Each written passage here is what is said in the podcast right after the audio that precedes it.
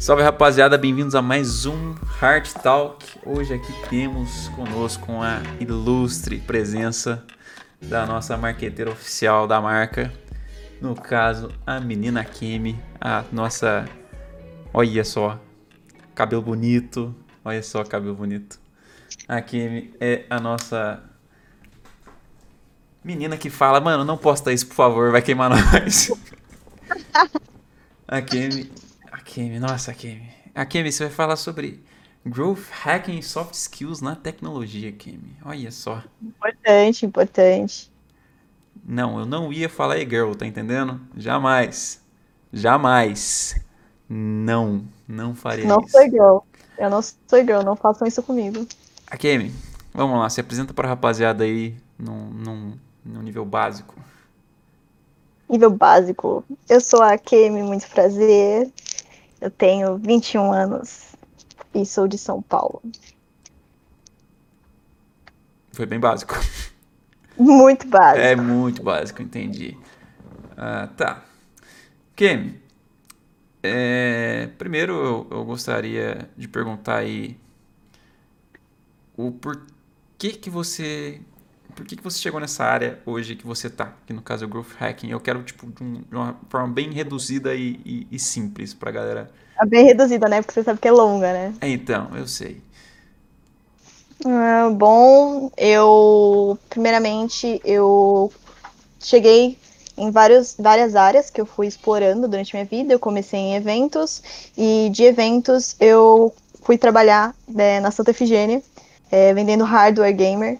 E lá eu descobri que eu gostava muito de vender, eu gostava muito de lidar com pessoas e por conta disso eu decidi fazer uma faculdade em, relacionada com vendas, né, com pessoas.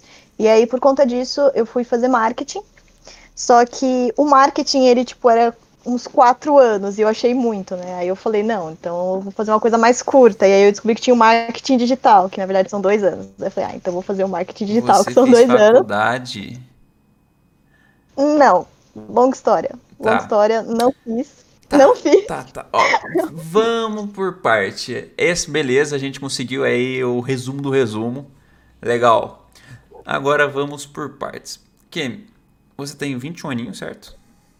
Certo. vinte e um aninhos, você já aí deu um, um briefing que você já trabalhou na Santa Efigênia, que você fez algumas faculdades, você pesquisou em alguns cantos aí o que estudar e onde estudar.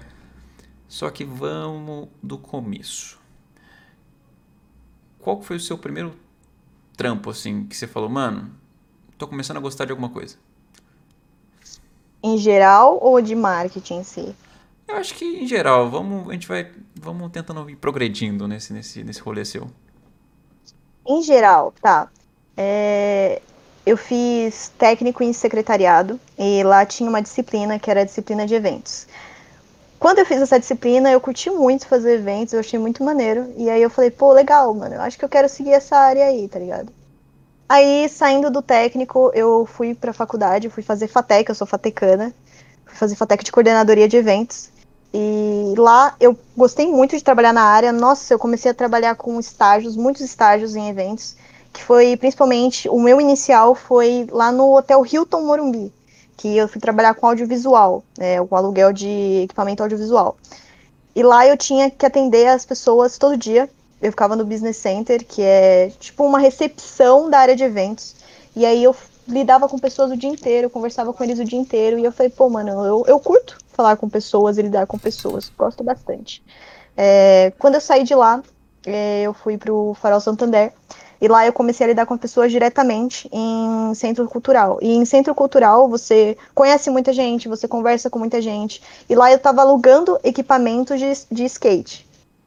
É, quando eu percebi que eu estava gostando de vender, eu já comecei por aí.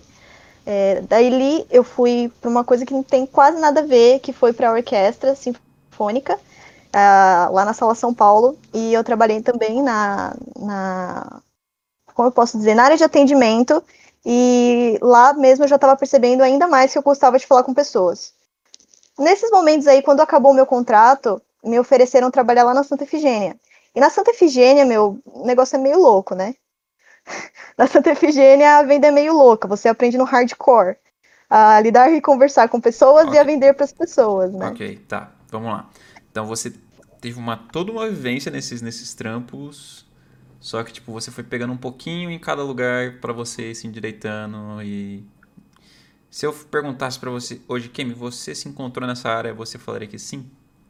Com toda certeza. Olha só. Eu comprei. Menina. Muito. Nossa. Isso é interessante, isso é da hora. É, ok. Enquanto você passou pela FATEC, hum. o que, que você conseguiu tirar de algo lá que você falou, mano, a faculdade me ajudou nisso aqui? Pessoas, principalmente. É, quando você está trabalhando na linha de frente de um atendimento, você aprende a lidar com todo tipo de pessoa. É, quando eu entrei no hotel, eu falava com pessoas é, de todas as línguas. É, eu falo japonês, espanhol e inglês. E lá eu falava em inglês e espanhol, principalmente, todos os dias, com várias etnias diferentes. Com indiano, alemão, coreano e etcétera. E, cara, é uma loucura. É uma loucura. Cada cultura é muito diferente. As pessoas, elas falam com você de forma diferente e veem a sua profissão de forma diferente. Da mesma forma que eu já fui tratada como um lixo, eu também fui tratada como, nossa, você é uma deusa, obrigada por me ajudar, e não sei o quê. Então, é, é você, você tem que aprender a lidar com as pessoas de acordo com como elas lidam com você, né? Se a pessoa é legal, você é legal. Se a pessoa te trata igual um lixo, você fica triste, mas você continua sendo muito legal. É, isso é um, isso é um ponto muito importante, nossa. Mas esse ponto eu quero deixar um pouquinho mais para depois, que isso aí é muito importante, mas, vamos, mas chegaremos lá. Kemi, é, então, você basicamente hoje lida com pessoas. Seu, seu, seu trabalho é lidar com pessoas, entender como elas funcionam, pelo que eu entendi. Sim. Sim, como elas funcionam, mas atualmente eu não preciso lidar diretamente com elas frente a frente, como era na área de eventos. Eu lido pelo computador. Okay. É, eu não falo com elas, né? Mas eu sei como elas se comportam na internet, eu sei como elas se comportam através da tecnologia, é, celular, computador, televisão, esse, esse, essa tecnologia em geral. Entendo.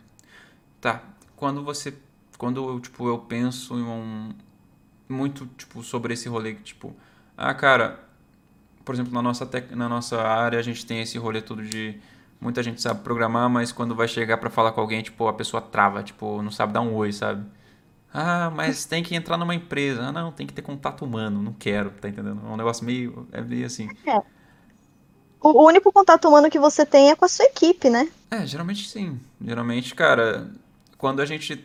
Por exemplo, na, na, área, na área de dev, a gente tem várias camadas e a cada camada que você vai, mais longe, tipo, camada de senioridade, mais longe você está do cliente. Então, você toma menos, menos porrada, tá ligado? E eu vejo isso como, tipo, ter um contato com as pessoas, que é algo extremamente essencial, porém, n- não é cem por cento do tempo necessário. Então, é, é um negócio bem complexo, porém... é algo a ser explorado ainda nessa, nessa, nossa, nessa nossa conversa. Quando você estava falando um pouquinho mais cedo, eu fiquei um pouquinho... Eu, eu já, a gente já conversou muito sobre, mas eu ainda curto muito falar sobre a sua experiência lá na, no, no famoso Beco do Mundo, a Santa Efigênia. Porque, cara, eu já fui lá e a primeira vez que eu fui lá eu fui tapeadíssimo. Eu fui tapeadaço. As pessoas lá vendem como se fosse a melhor coisa do mundo. Os caras são pagos para isso. Os, car- os caras têm uma lábia muito boa. E lá, sim, você encontra exatamente tudo que você imaginar. E eu queria entender um pouco mais de, tipo, de como isso agregou para você como vendedora, já que você era uma vendedora da Santa Efigênia.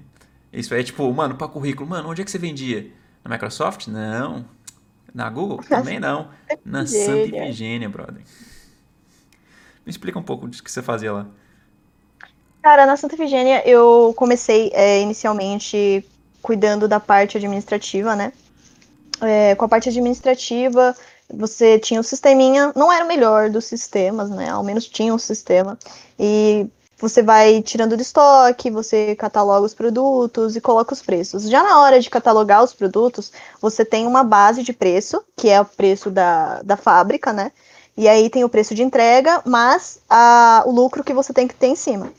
Quando a gente montou isso no sistema, a gente também colocou uma tabelinha de preços, do quanto você estava ganhando de lucro e o preço base mínimo que você podia vender para a pessoa.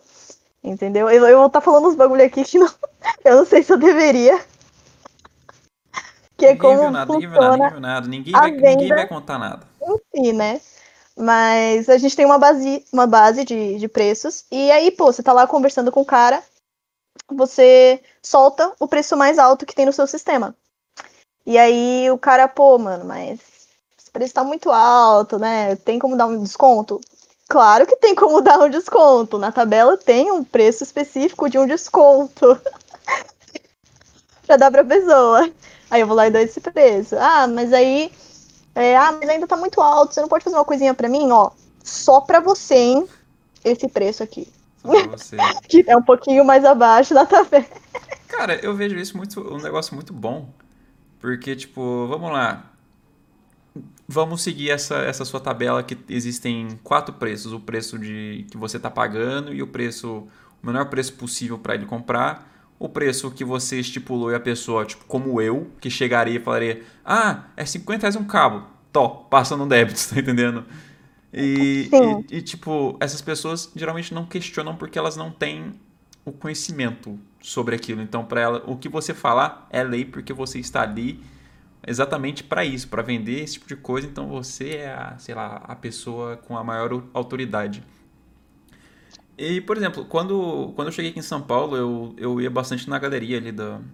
Ali, como é que é o nome daquela bosta? Da Galeria Paulista. Do Não, Galeria da Paulista, que tinha ali, ali perto do metrô é, da Brigadeiro. Enfim, e ali eu conheci bastante gente. Eu conheci alguns, alguns lojistas lá, porque eu ia comprar bastante coisa lá. E, mano, os caras trocavam ideia, faziam esses, esses precinhos, sabe? Esses precinhos aí que você comentou. E, tipo... E, de certa forma, os caras me ganhavam nesse, nesse, nesse ponto de trocar ideia e fazer precinho, porque eles sabiam que eu voltava lá, tá ligado? Eles sabiam que eu voltaria. Inclusive, tem uma história muito boa, que quando eu cheguei aqui em São Paulo, o Vogel, pra galera que conhece, o Vogel, a gente foi, a gente foi comprar um celular junto, ele foi comprar um celular lá, quando lançou o Mi A um, e a gente foi numa galeria que ele falou: mano, eu tenho um lugar ali que é um cara que vende e tal, pá, mó, mó gente boa e tal... E o Vogel vendeu o cara, o, cara, o cara pra mim. E, mano, ele fez bem porque o maluco vende a um preço bom. Tipo, na época lá tinha um preço muito da hora e era uma galeria no final lá do negócio e, e puta que pariu. E, e, de certa forma, o maluco, quando eu chegava lá e falava... Oh, como é que era o, o... Era o velho. O velho é muito, muito bom. O velho, eu chegava: o velho, vai ter como fazer um descontinho aí? Ah, ele: no dinheiro. Aí eu: no dinheiro, vamos lá. Vamos lá no dinheiro, então. Aí eu ia lá, sacava a grana e pagava. E, tipo, toda vez que eu chegava lá, o cara: mano, pode levar um brinde aí, pegar, sei lá, um adaptador, alguma parada assim. O cara só jogava as paradas, tá ligado? Trocava ideia, ficava mostrando as coisas. Entretia. Ele, então, ele não só vendia, ele entretia e trocava ideia. Sabe qual que é o lance, Dani? Eu, eu vou ser sincera pra você. Assim, quando você trabalha numa galeria, hum. é, o pessoal que tá na frente é onde pega a movimentação. Uhum. É onde vem aquela galera que... Poxa, eu quero comprar um produto na Santa Efigênia. Uhum. Aí ele vai lá, chega na sua loja e você vai dar o primeiro preço pra ele. Entendeu? Ah, eu quero comprar isso aqui que tá cinquenta reais. Aí o cara vai ficar: ah, você tem um desconto? Poxa, eu tenho um desconto, vai. Posso fazer a quarenta e cinco. Ah, legal, mas eu vou dar mais uma olhadinha. Aí o cara vai indo mais a fundo na galeria. Quando o cara chega na metade da galeria, ele já tem um preço base. Eu sei que lá na frente meu produto era cinquenta reais. Aí ele chega na galeria do meio: me fizeram a cinquenta, quanto você me faz aqui no meio? Aí o cara do meio tem que se esforçar pra conseguir garantir o cliente do cara da frente e evitar que o cliente continue indo pra trás. É mais difícil. Quando o cara chega lá no final, é porque ninguém convenceu ele lá na frente. Então possivelmente ele vai comprar com você lá no final. Então você tem que ser muito legal. Você tem que tentar bater todos os preços que estavam lá na frente pra conseguir ganhar o cara. E se virar nos trinta, porque o cara, ele, ou ele vai estar tá cansado demais pra ele voltar lá pra frente, porque ele já deu todo esse rolê e ele só quer ir embora, entendeu? Tipo, são N fatores, N fatores, e você ter uma galeria lá no fundo é ter o menor movimento, mas a garantia é que você vai vender se alguém chegar lá. Entendi. Entendeu? Tá, mas eu, tipo, na minha vivência nesses rolês de galeria, foi basicamente pessoas que conseguiram atenção não, não pelo produto, mas, tipo, pela trocação de ideia, e você, tipo, geralmente dá preferência porque o cara tá sendo gentil. Porque a gente sabe que, de vez em quando, vai ter uns malucos meio bem trouxa que falam, não, tem que ir, só se não for, não, não, não. Então, de fato, eles estão convertendo mais o cliente pela forma educada de, de poder fazer isso. E você ter alguém que vá conseguir tratar o cliente de um jeito interessante, eu acho que vende mais do que ter um bom preço. Não, com certeza, isso em qualquer lugar. É, quando você tá passeando pelas lojas e aí você chega num lugar em que você é muito mal atendido, tipo, a pessoa faz aquela cara de cu, tipo, ela chega assim, ah, ah eu tenho esse produto aqui, tô, ah, esse aqui, esse preço aqui é tal. Isso é, é estressante, estressante. Eu agora, também não compro, agora, vamos, não agora vamos levar, elevar isso aqui a um nível que a gente vai falar, mano, isso aqui é T I.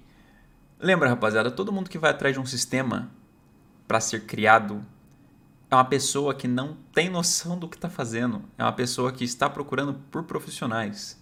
E uma coisa que eu aprendi com o, o, o Vogel, que é um, um cara aí que me ensinou bastante coisa. Ele fala que, tipo, numa negociação é, tipo, dez minutos de negociação, é, dez minutos de negociação e mais uns quarenta de trocar ideia com a pessoa e virar amigo dela. Então, cara, é muito estranho, sabe? É muito estranho você saber que, tipo, a pessoa quer um negócio, mas ela quer saber que você tem um, um certo carisma, que você vai ter um, uma certa confiabilidade para poder entregar essa, esse, esse, esse, esse produto, e não vai ligar tanto assim para falar, mano, é, eu não gostei de você, eu não vou fazer o produto com você, eu não vou criar algo com você porque você não me passou confiança. Isso, cara, em qualquer rolê de T I, em qualquer projeto que você for orçar, que alguém for, tipo, algum, alguém vier fazer, cotar algum freelance com você, você tem que ser gentil, você tem que, mano, mostrar que você tem confiança no que você tá fazendo. Então você tem que mostrar algumas, o que a gente chama de soft skills, pra gente de T I chamam hard skills, porque não é fácil. Não é fácil você entender outras pessoas e, e passar esse, esse, esse contexto todo. Só que nesse rolê, eu não sei o que mais é dificultável pra, pra, pra galera de T I. Até porque desde o começo eu, eu sempre fui bem de boa com esse rolê de, tipo, chegar a trocar ideia, entrar num grupinho ali, pá. E quando eu comecei a fazer freela, sempre foi a mesma coisa. Mas num, num ambiente não T I, vocês entenderam que a Kemi, por exemplo, a Kemi chegou e já passou por vários cantos aí, já conseguiu vender tanta coisa que, tipo, pra ela hoje é uma parada natural ela chegar em um negócio e fazer uma negociação rápida e ficar trocando ideia com a pessoa pra conseguir o negócio. Agora, qual seria o, o equivalente da Kemi no T I? Seria um, um Scrum Master? Seria um, sei lá, um, uma, uma pessoa, um Key Account, um P O? Enfim, aí fica aí a reflexão no momento. Mas a Kemi, oi. Ó, sinceramente, teve alguma coisa que você já não conseguiu vender? Sempre. Sempre tem alguma coisa que a gente não consegue vender, cara. Sempre. Mas, assim, depende muito da pessoa que você tá lidando. É, de como ela olha pra você. Que se eu for um pouquinho mais fundo, eu também vou estar entrando um pouco no assunto do machismo. Né? É, mas, principalmente, com como você se apresenta, né? A, a, tem uma coisa que, que influencia muito, que é a sua aparência, principalmente. Se você olha pra mim, cara, eu tenho piercing, eu tenho cabelo colorido. E, por exemplo, quando eu trabalhava no hotel do Hilton, pra vender equipamento audiovisual, eu não podia usar piercing, eu não podia ter tatuagem à mostra, eu tinha que estar de roupinha social, bonitinha. Porque o pessoal vem de fora, principalmente na, naquele lugar, né? Vem uma galera com uma roupa de terno, assim, tudo bonitão, e ele olha pra você e vê que você tem um piercing, e ele fala, pô, essa pessoa aqui eu não vou levar ela a sério, ou então eu não quero ser atendido por ela, porque o, o, a, a aparência dela, a imagem dela, não bate com a minha, não, não é igual, não, a gente não se conversa, né, que é o marketing pessoal, ele não, não tá conversando, então a pessoa vai olhar pra você e fala, quero trocar uma ideia com você, ou então vai te tratar igual um lixo, porque ela tem um preconceito, né, de, por conta da sua aparência, e não, não vai querer comprar com você. Ou então ela vai até é, gozar da sua cara, né? Ela vai ouvir você falando, ver que você tem autoridade no assunto, ou qualquer coisa do tipo, e aí ela só vai falar, não, não quero, não tô afim. Sim. Aí chega no seu amiguinho, que é tudo bonitinho, arrumadinho, pega com ele, já era. Já passei por isso, muito, muito. É, vai entrar muito em preconceito, pós-conceito, né? Pré, pós, é. meio, foda-se. Ele é um pouquinho mais fundo lá no, no, no estilo da pessoa, né? Na cabeça da pessoa. Cara, isso entra num ponto também, é, já aproveitando esse rolê todo, porque, tipo, de certa forma, não só em T I, mas como todas as áreas, machismo é um ponto que não tem como fugir quando se trata de uma mulher, então... É, quando você vendia as paradas, acontecia muito disso? Tipo, muito, muito, muito, muito, ou era raro? Na Santa, é, já chegaram até a dizer pra mim que era pra eu usar o fato de eu ser mulher pra vender melhor. É, a minha chefe, ela me colocava na frente da, da, da loja, na galeria, pra chamar mais atenção. Caralho. É. Fica aqui na frente, ó. E aí eu ficava ali na frente, aí a pessoa passava e... Quem já foi na Santa Efigênia sabe que é assim, a pessoa passa, você tem que chegar e só... Ou, oh, boa tarde, bom dia, tudo bom? Então. E às vezes a pessoa nem queria comprar porque eu vendia, ele só vinha trocar uma ideia comigo porque eu disse boa tarde pra ele, porque eu sou mulher. É assim. Então é, é, é complicado, é complicado. E nesse momento, agora entra aqui num, num, num tópico que eu queria muito tocar. É... é. Você poderia, tipo, discordar disso, porém você preferiu ficar de boa porque você tinha, você tinha que manter o seu emprego, no caso. Então você concordou em fazer isso, mesmo que seja uma parada que, acho que moralmente e eticamente também, por parte da, da, da sua chefe, foi uma bosta. Você acha que foi a melhor decisão naquele momento, você ter só aceitado e falado ok? Olha... Não, olha, se tratando de todos os pontos, tipo, mano, é minha chefe, ela tá pedindo, eu vou fazer. Assim, é errado, muito, é muito errado, caralho. É muito errado, mas é aquela famosa frase que eu falo, né, cara, o marketing, ele é frio e cruel, né, é, quando, quando você, você tá mexendo com dinheiro, mexendo com pessoas, você tem um, um, uma questão de fatores que influenciam nela comprar com você ou não. É, e isso inclui você ser bonito, você ser carismático, você ter um, um estilo específico, né? Que é aquilo que eu falei de bater o estilo com a pessoa ou não. Você falar de uma forma formal ou então não formal. Depende da persona, né? E você tem que usar todos os elementos possíveis que estão à sua disposição se você quer vender. Sim. E isso, quando, quando ser, ser mulher é extremamente errado nesse sentido, tipo, usar esse fator, eu não recomendo pra ninguém, não acho legal, é errado sim, é, você ser utilizado só por, por, pelo seu gênero é assédio moral, totalmente, tá, isso é muito errado, mas quando você tá vivendo em um padrão, em uma geração em que essas coisas são comuns, em que essas coisas estão acontecendo, você pode lutar contra sim, mas quando você se adapta a situação porque é trabalho e você não tem como fugir daquilo, você fica sem escolhas, né? Ou você continua trabalhando, você cresce e aí você luta quando você estiver lá no topo, que aí a sua voz é melhor, você já tem uma autoridade no assunto, você já tem experiência, aí sim você tem mais importância na luta. Isso entra no papo de inteligência emocional, no caso. Você soube lidar também. No momento X e falou, cara, se eu me posicionar aqui agora eu posso perder meu trampo e, e eu não vou ter mais essa segurança que eu tenho hoje. E eu tive, vou ter que passar por isso, infelizmente, porém é a melhor coisa que eu posso fazer no momento. Exatamente, porque assim, gente, é, sendo, sendo sincera, quando você tá começando, quando você tá lá embaixo, é, você passa por certas situações que você não entende por que que tá acontecendo. Isso é normal, a gente realmente não entende. Mas o que eu aconselho pra todo mundo é assim, você quer ser chefe um dia? Você quer estar lá no topo um dia? Você tem que passar por todos os passos. Você tem que sofrer tudo que o seu chefe tá sofrendo pra entender por que ele tá tomando aquela decisão. Se ele tomou aquela decisão naquele momento, é porque ele passou por uma situação no seu lugar, Claro que isso não acontece sempre, tá, gente? Mas é porque ele passou por aquela situação no seu lugar antes e ele sabe qual é o resultado. E você só vai saber qual é o resultado quando você literalmente passar por aquilo.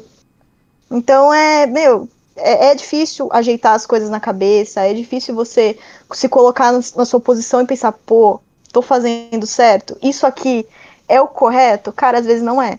Não é. Mas você não tá em posição de alegar contra. Porque você não é experiente no assunto, você não tem como discutir aquilo, você não tem como dizer, eu entendo porque você está fazendo aquilo. Você não tem como mudar a cabeça de uma pessoa que já está muito formada, anos-luz na sua frente. Não tem como. E isso eu tô querendo dizer em qualquer situação, em área de trabalho, em que a pessoa é um sênior e você é um júnior, por exemplo, né? Que é na área de tecnologia, mas como entender nesse assunto. Por que que ele tomou aquela decisão, cara? Tem que se perguntar isso. Por que que ele tá fazendo aquilo? Por que que ele falou pra eu fazer isso? Tem um motivo? É só assédio? O, o, é só é, maldade? Entende? O cara tá me tratando desse jeito por quê? Ou por que eu tô tendo que aceitar isso? Eu tenho que aceitar isso? São, são várias coisas que você pensa. É, até quando eu tenho que aceitar isso? Cara, são muitas coisas pra você pensar e raciocinar. E tem que ter calma, porque se, é difícil mesmo. Se eu te falasse, cara, uh, no exemplo da sua chefe, você sabe exatamente porque ela te pediu pra você ficar no front lá da loja, certo? Certo. Você não necessariamente concorda, mas entende que isso... na cabeça dela, é parte do business. Então, exatamente. Então, ela já possivelmente deve ter passado pela mesma situação. Uh, outras pessoas também, só que... não, jamais estou falando que isso aqui é, é, é certo, mas é parte do jogo. É parte do jogo. Eu também já tive que, cara, ficar quieto em várias situações que eu achei super errado e, e que eu poderia... ter ido contra, porém teria consequências. Mas, mano, não, não dá, tá ligado? Eu não posso arriscar tanto. As pessoas geralmente não podem arriscar muito. Isso é um ponto muito importante a se, a se, a se, a se comentar. Saiba os momentos que você pode chegar e fazer a su, o seu movimento. Caso não, irmão, espera a próxima rodada. Uh, visto tudo isso, uh, a gente já, isso já é tipo normal. Não deveria, não deveria nunca. Não deveria, é erradíssimo. É erradíssimo, mas é normal, tá ligado? Mas é como falaram no chat, fica entre o certo e colocar comida na mesa, cara. Então, rapaziada, o que eu gostaria muito que quem estiver ouvindo esse, esse, esse cast agora entendesse é... há momentos que você pode, sim, se posicionar. Há momentos que você vai ter que ficar quieto e escutar. E dar um sorriso de lado e fingir que tá gostando. Faz parte do jogo. A partir do momento que você tiver a posição, a, eu acho que o poder de poder mudar isso, faça. Enquanto você não tiver cem por cento disso, se você tiver noventa e nove por cento, não faça. Se tiver cem por cento, faça. Porque você vai ter que engolir muito sapo. Todo mundo vai. É, tipo, a indústria não, não é legal, independente de qual área seja. E você vai ouvir muita merda. Por enquanto você não tiver com a sua empresa, pagando seus funcionários, fazendo a porra toda, é isso. Ok? E, e tem um ponto muito interessante a acrescentar, Daniel, que a gente está mudando de geração, né? A nossa geração antiga, ela tem um pensamento um pouco arcaico, de que eu sou o seu superior, você vai obedecer, sim, e etcétera. Na geração que a gente tem agora... que é a nossa geração, os mais jovens, que você está podendo trabalhar em startup, que startup não tem dress code, você não tem nada disso, você entra, sai quando você quiser, você tem o home office, etcétera. Isso tudo vai mudando, né? Isso, sim, tudo vai se adequando. E aí, conforme isso vai acontecendo, você também vai mudando o pensamento da pessoa que está trabalhando com você. Então, se ela, se ela se adequou ao fato de que você é diferente, já começa aí, né? Se a pessoa se adequou ao fato de que você é diferente, você tem... piercing, você tem cabelo diferente, ela já tá com uma outra mentalidade. Ela já entende que você é mais moderno, que o seu pensamento é moderno, né? A geração é moderna, você é, você tem todo esse lance da internet, o pessoal luta de feminismo, luta de não sei o que, luta de não sei o que lá. Então, é, a, a cabeça da pessoa vai expandindo, né? A, a cultura vai mudando. E aí, tipo, E, e aí, conforme isso vai mudando, você vai podendo se, se sentir mais à vontade para falar como você se sente, para falar o que você tá achando da situação. Mas isso vai muito da geração, cara. Tem que ter paciência. A nossa geração vai lidar com esse tipo de coisa muito melhor do que a geração que tá a, lá para trás. Então, tem que ir aguentando, cara. Uma hora, uma hora vai ficar tudo certo. Vai, vai ter o seu momento de ficar bem à vontade para falar como você quiser, falar quando você quiser. Mas agora tem que esperar a geração passar. Eu acho que o que mais acontece nessa geração, tipo, arcaica é o famoso aí pink money, pra galera que conhece o termo.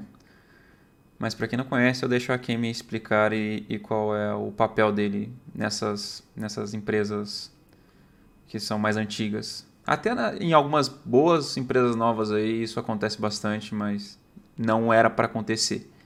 Mas, né, faz parte do jogo. Kemi, por favor. É, o, o uso do pink money e... Como eu posso explicar? Vai, não, não vamos utilizar o termo pink money. É, quando você tem lutas e causas que estão muito popularizadas na, no, no seu veículo de informação, televisão, jornal... É, internet em si, redes sociais, é, a gente chama de buzz. O buzz é quando tá explodindo, quando o assunto tá muito em alta. Então, o feminismo ele tá em alta nessa geração há um bom tempo. Então, se você quer trabalhar com, com essa geração, você tem que entender o que, que é que tá explodindo com ela. E o que tá explodindo com ela? O feminismo. Então, você tem que investir em mulher. A mulher tá ali, ela é, ela é empoderada, ela tá forte, ela tá independente. Então, os caras vão lá e investem nesse tipo de imagem, porque eles sabem que é o que vai repercutir. E, e assim vai. É, no L G B T, por exemplo, em que tem al- vários outdoors coloridos do L G B T. Cara, é uma luta. É uma luta, entende? Não é um produto. E aí entra esse pink money, que é quando você transforma uma luta, uma causa, uma situação específica da geração em produto e venda, né? Pra... que é o buzz da situação. Sim. E agora a gente já vai começando a entrar um pouco mais na área de marketing, na realidade, que é onde você atua. Agora vamos chegar lá. Uh, a Kemi, muita gente começou aí perguntando o que é growth hacking? O que é growth hacking, cara? Assim, o termo growth hacking, ele é mais um título, tá? Não, eu não sou hacker, eu não trabalho com pentest, nem nada. Você não hackeia Facebook? Não hackeio nenhuma rede social, site, nada. Eu queria nem... pegar minha conta antiga do Orkut pra jogar Colheita Feliz, não posso? Não posso, mano. Foi mal, cara. Porra. Foi mal, cara. Eu vou ficar... É isso, rapaziada. Acabou a talk. Muito obrigado a todo mundo que apareceu. É isso. Vai lá, continua. Não. O, o título, ele, ele vem a partir do momento em que tem o profissional do marketing, né? O profissional do marketing, no, no funil do marketing, ele é responsável pela estratégia de vendas, né? Ele é aquela pessoa que você tem a publicidade, que é a imagem, e você tem o marketing, que é por que eu estou usando essa imagem. No marketing, a gente trabalha mais na aquisição do cliente, que é como eu vou chegar nesse cliente e como eu vou conseguir mantê-lo comigo. Já o growth... O growth marketing, ele é o completo, ele é muito mais completo. Ele é o, por exemplo, é a venda, ou a estratégia de venda, a imagem em si, é a retenção do cliente, né? Eu mantê-lo comigo a longo prazo, como eu faço para ele continuar comigo.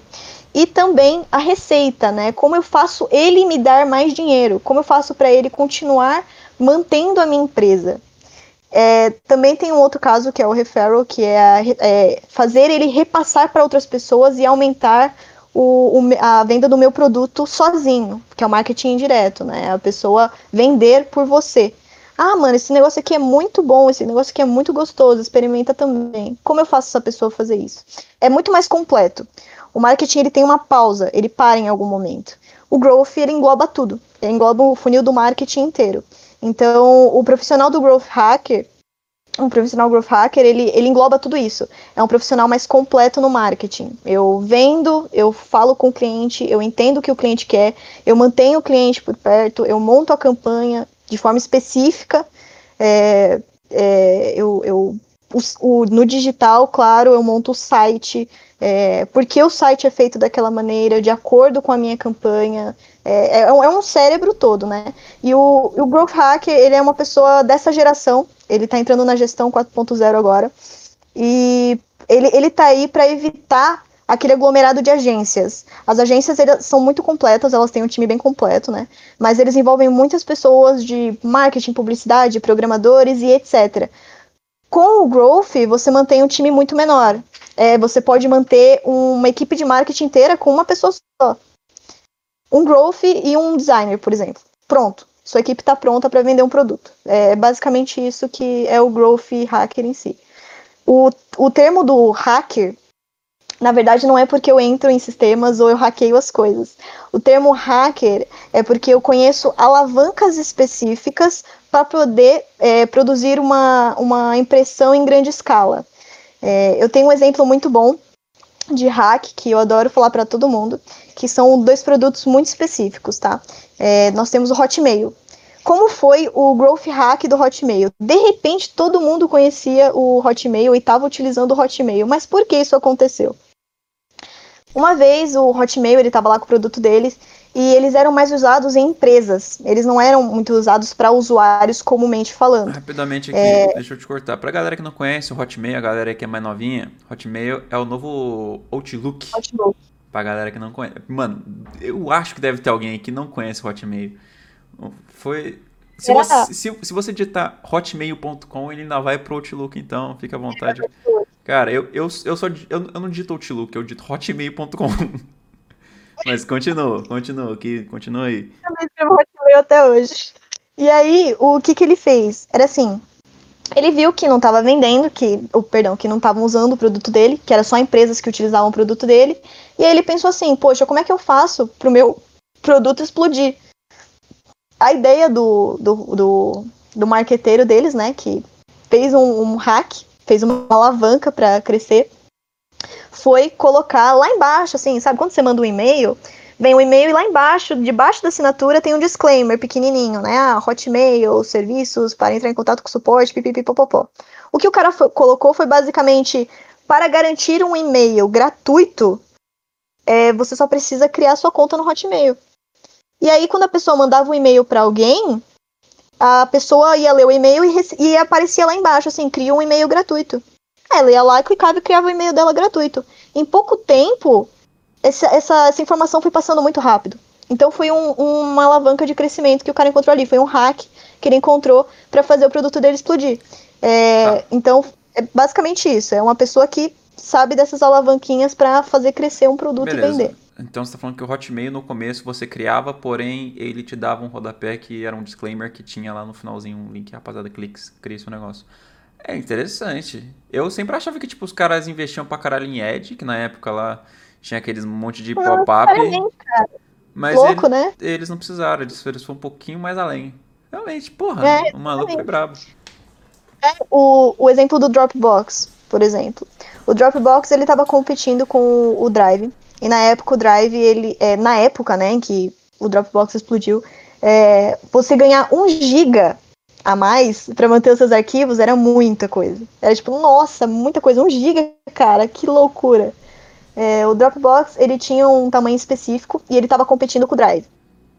Os dois tinham o mesmo tamanho. Só que para você conseguir mais, você tinha que pagar. Hoje o Dropbox tem aquele lance da assinatura, né, mas na época era, cria sua conta, ela tá aqui para você. Como que o Dropbox fez para explodir e de repente aparecer no computador de todo mundo? Eles simplesmente fizeram assim, colocaram um, uma seguinte coisa. Se você é, mandar um link convidando um amigo seu e ele criar conta no Dropbox, você vai ganhar um giga a mais. E aí o que, que o pessoal fazia, meu? O pessoal começava a mandar para todo mundo, ó, acessa esse link aqui, cria uma conta que eu vou ganhar um giga. E aí essa pessoa ia lá e mandava para outra pessoa. De repente o Dropbox explodiu. Todo mundo tinha Dropbox, todo mundo estava usando Dropbox, e aí eles começaram a aparecer na, na Microsoft, né, que foi quando eles compraram e etcétera. E foi um hack que o pessoal do marketing do Dropbox colocou para conseguir explodir a ferramenta. Referral, no caso. Exatamente, foi o referral. Entendi, interessante, mano. Isso eu nunca, nunca nem tinha visto, na real, eu nunca nem, nem sabia que era possível um bagulho desse. É, então.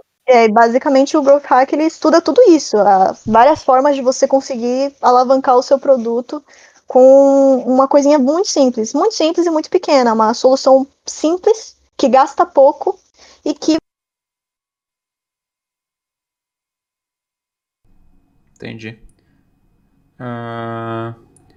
Kemi, é... Peraí, acho que bugou alguma coisa aqui.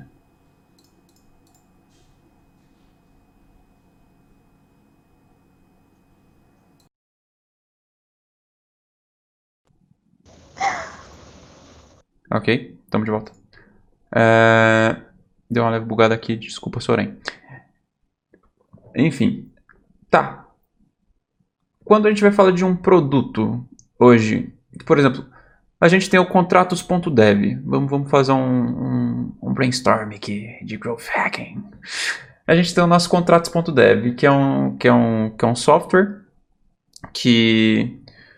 que vai abranger desenvolvedores e pessoas que teriam interesse em criar um contrato. Uh, só que ele é totalmente gratuito. Como que seria um, um, um método que a gente poderia usar para poder falar, cara, esse aqui é o nosso produto, esse aqui é um produto funcional, você deve usar esse produto? Bom, é... primeiramente, para trabalhar com, com marketing, é uma coisa que eu deixo explícita para todo mundo, você não precisa ser criativo, não é uma questão de criatividade. Ah, essas ideias, elas não surgem do nada. Você tem metodologias para poder chegar nesses objetivos. Então, por exemplo, primeiro a gente tem que entender quem é o público, por que, que ele usaria o meu produto, com qual intuito, qual a idade dele, qual é, qual é, qual é o objetivo, qual é a intenção dele, por que ele procuraria o meu produto.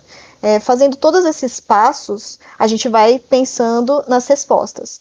Eu tenho um contrato aqui, que é esse, esse contrato devs, é, como que é? Você monta um contrato para a pessoa e... A gente tem um, o nosso o contrato devs é basicamente você tem um modelo de contrato, um contrato padrão para você fazer freelances, como um, um, um P J normal, só que a facilidade dele é que você, ele já vai ter alguns campos pré-definidos e você só vai preenchendo. Ah, o meu C P F é esse aqui, o meu C N P J é esse aqui, meu nome é esse aqui. Vão ser X parcelas de tanto com o valor final disso aqui. Vão ter cláusulas que você vai poder tirar e vai poder colocar. Enfim, a gente precisa, a gente precisa mostrar que isso é funcional e que a pessoa precisa disso. Enfim. Então, vai ser basicamente pessoas que precisam criar... Algum, algum certo vínculo onde o freelance que ele vai estar entregando é algo que ele vai ter certeza que ele vai ser pago, tanto o contratado quanto, quanto o contratante. Certo, e é totalmente gratuita a plataforma. Isso.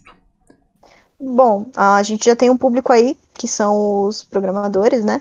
É, normalmente quem, quem precisa desse tipo de coisa é porque está novo na área. Então, a gente tem que ir atrás de pessoas que são novas na área, pessoas que têm pouco conhecimento. É, eu investiria em uma campanha ou no YouTube, que aí a gente já vai estar entrando em um outro lance, que é como alcançar essas pessoas, né? Quais são os canais de aquisição. Que seria nas redes sociais, porque o jovem, quando ele, na nossa geração, quando ele está aprendendo as coisas, ele é muito autodidata. Ele é muito, como eu faço isso, como eu faço aquilo, e dá-lhe Google, né? Então, a, o que a gente podia fazer é, basicamente, colocar como fazer... o seu contrato, ou então você é novo na, na área de programação, a gente tem aqui uma forma que pode te auxiliar. É, ou então, é, você mesmo a, investe já em produtos que são em, é, correlacionados com o seu. Por exemplo, nós temos a comunidade da Heart Devs, que tem o produto do Fornubis, que é para quem está começando e etcétera. Se você entra em contato com a Heart Devs e pergunta para eles, vocês têm um público específico que está começando a programar? Temos, nós temos um produto. Então, coloca lá junto com eles, faz um acordo, faz uma negociação, vamos colocar esse produto aqui para divulgar junto com o Fornubis. Toda vez que alguém acessar o Fornubis, vai estar tá lá ah, embaixo, ou no canto, ou, ou de alguma referência, que ele também pode criar o próprio contrato dele. É, ali pela plataforma. Então, é, são várias formas que você pode alcançar essa pessoa, né? E é, é isso que a gente tem que analisar exatamente, como alcançar essa pessoa específica. Você não acha que investir em S E O, então, seria um, um ponto mais relevante para esse, para esse corre? Sim, é, investir em S E O, ele é um, um ponto baixo. É, S E O, ele, ele consiste em que eu teria que ter uma plataforma específica é, e mexer diretamente com o Google. Quando você está começando, você pode ter o produto sim, mas você também tem que investir nisso que eu falei, que é um, um ponto de entrada, né? A, a, o modelo, a estratégia que a gente utiliza é ter essa base primeiro. Você precisa alcançar um público específico primeiro, você precisa ter uma base de público primeiro. A partir do momento que você tem esses dados dessas pessoas, que elas são pessoas de tal idade específica, são pessoas que pesquisam sobre programação, você entra no ranqueamento do Google. E aí sim você pode investir na sua página com S E O. Tem que começar por um canto primeiro, tá? A gente pode entrar no assunto de S E O, que é um assunto um pouco São mais etapas, específico. E aí eu teria que... Exato. E aí eu teria que explicar exatamente como funciona o S E O para fazer sentido de você... Por que eu colocaria S E O na minha página? Ou se é o momento adequado de eu colocar o S E O ou não, né? Ok. Primeiro, vamos entrar nesse, nesse quesito. Explique para a rapaziada o que é S E O em poucas palavras. Em poucas palavras, o S E O, ele é o Search Engine Optimization, é optimização da, do seu site, do seu produto na internet com o algoritmo do Google. É isso. Ok. É como você faz ele aparecer no Google, basicamente, né? Interessante. Isso é importantíssimo. A primeira vez que eu mexi com S E O foi no site da Heart. Eu acho que eu estava querendo começar a colocar algumas coisas. É, para começar a compartilhar o link do site e aparecer, por exemplo, a thumbzinha no Twitter, colocar os títulos, keywords e por que eles deveriam procurar a gente. Eu não sabia nada, foi um ponto bem interessante. Só que eu vi que tudo depende, quando você se trata de marketing, tudo depende do S E O. Porque se você não colocar nada, seu site não aparece no Google. Você vai ficar tipo, eternamente esperando... que isso seja indexado por alguma maravilha divina. Jesus Cristo vai indexar para você, mas não vai. Você tem que fazer isso. Então, S E O é não só no marketing, mas a galera de dev tem que ter um puta conhecimento disso. Porque, de fato, se você estiver desenvolvendo o seu produto, sem S E O você não vai chegar em lugar nenhum, ninguém vai entender que porra é essa e ninguém vai achar o seu produto. E até mesmo, eu acho que quando você... Quando você começa a usar S E O, tem a segunda barreira que é AdWords. Interessa se você tem o melhor S E O do mundo. Se você botar palavras-chave, por exemplo, Heart Developers e algum, alguma boa pessoa, um bom, um bom cidadão, colocar, não, Heart Developers? Ah, sei lá, vou apontar para a Microsoft. Toda vez que alguém digitar Heart Developers, se alguém pagar uma grana ali para o Google, falar, Google, estão aqui. É, vamos com calma, vamos com calma aí, Daniel. Eu já passei por isso, eu tô muito puto, tá entendendo? Calma, ó. Eu já passei Esse por isso. Te... Você quer que eu te explique exatamente como funciona? Tá, vamos do, vamos do zero, S E O, vamos lá. Vamos do zero? Vamos tá. lá. É assim, gente, eu vou explicar aos pouquinhos. Eu não entendo de programação, tá? Então você é, é, facilita a explicação, se, se puder. É, basicamente, para sua página aparecer no Google, você tem que passar por três passos, tá? É, esses três passos são os bots, Google Bots, é, é a indexação do site em si e depois o ranqueamento. Como funcionam esses passos? O Google Bot, é, são, eles chamam de spiders, são quando você monta o seu site, a partir do momento que você monta o seu site, você colocou ele para entrar no, no, no Google, no search do Google, que é isso que você falou, né, que você não entendeu como que tava, faria para colocar ele no Google. Basicamente, esses bots, eles pegam essa informação que o seu site existe, e aí eles começam a trabalhar para fazer o seu site entrar no, no, no estilo de indexação. A indexação em si, ela começa totalmente automatizada pelo Google. Ele mesmo faz isso para você. Só que o lance é que você entra numa biblioteca gigante. Pensa, vai, você está numa biblioteca, e aí você está pesquisando sobre aventura, livros de aventura. Você não vai encontrar um livro, um livro do Karl Marx ali, entendeu? Você vai ter que ir num lugar específico do, da biblioteca onde tem aventura. Então você tem que especificar muito bem que o seu site é sobre aventura, entendeu? E aí o Google vai pegar essa informação e vai começar o sistema de ranqueamento, que é o terceiro passo. O sistema de ranqueamento dele é basicamente se as pessoas estão acessando, com quais palavras as pessoas estão acessando para entrar no seu site, tipo, ah, eu, site de aventura, aí a pessoa clicou no seu site, aí o Google vai pegar essa informação e vai falar, esse site aqui é sobre aventura. E aí ele vai começar o, a classificação. Quando ele entra nessa classificação, ele começa a pegar todos os sites que estão nessa seção da biblioteca de aventura, e aí ele vai selecionando, ó, esse site aqui é mais acessado, esse site aqui, ele não é tão acessado, mas as pessoas que estão procurando por aventura, ou, é, livro de aventura, é, como eu faço uma aventura, elas estão entrando nesse lugar aqui. E ele começa a fazer essa separação. E aí a gente já entra no sistema de algoritmo do Google. Mas basicamente o S E O, ele é só isso, do trabalho do Google. É todo automático, ele mesmo faz esse sistema sozinho, de ranqueamento e classificação. Seu site só precisa existir. A partir dali, você vai ter que investir naquilo que eu falei, que é conseguir os dados para o Google, que é fazer, entrar no, num, numa base. Ah, entra no Fornubis e dentro do Fornubis você vai ter um link que vai para o meu site. Toda essa galera com essa idade, com esse interesse, que no início pesquisou o Fornubis antes, vai ser relacionado com o seu site e vai alimentando os dados para o Google poder classificar e colocar ele na primeira página. Caralho. Que rolê! Cara, é muita informação. Não digo aí eu ser um pouquinho de S E O, mas isso aqui foi, foi, foi muita informação. Mas de um jeito bem básico agora, transcrevendo aí para linguagem de programação, né? Não é linguagem de programação, é por H T M L isso. Tudo, todos os sites são feitos em H T M L, pra galera que tá ligado, tudo vira H T M L.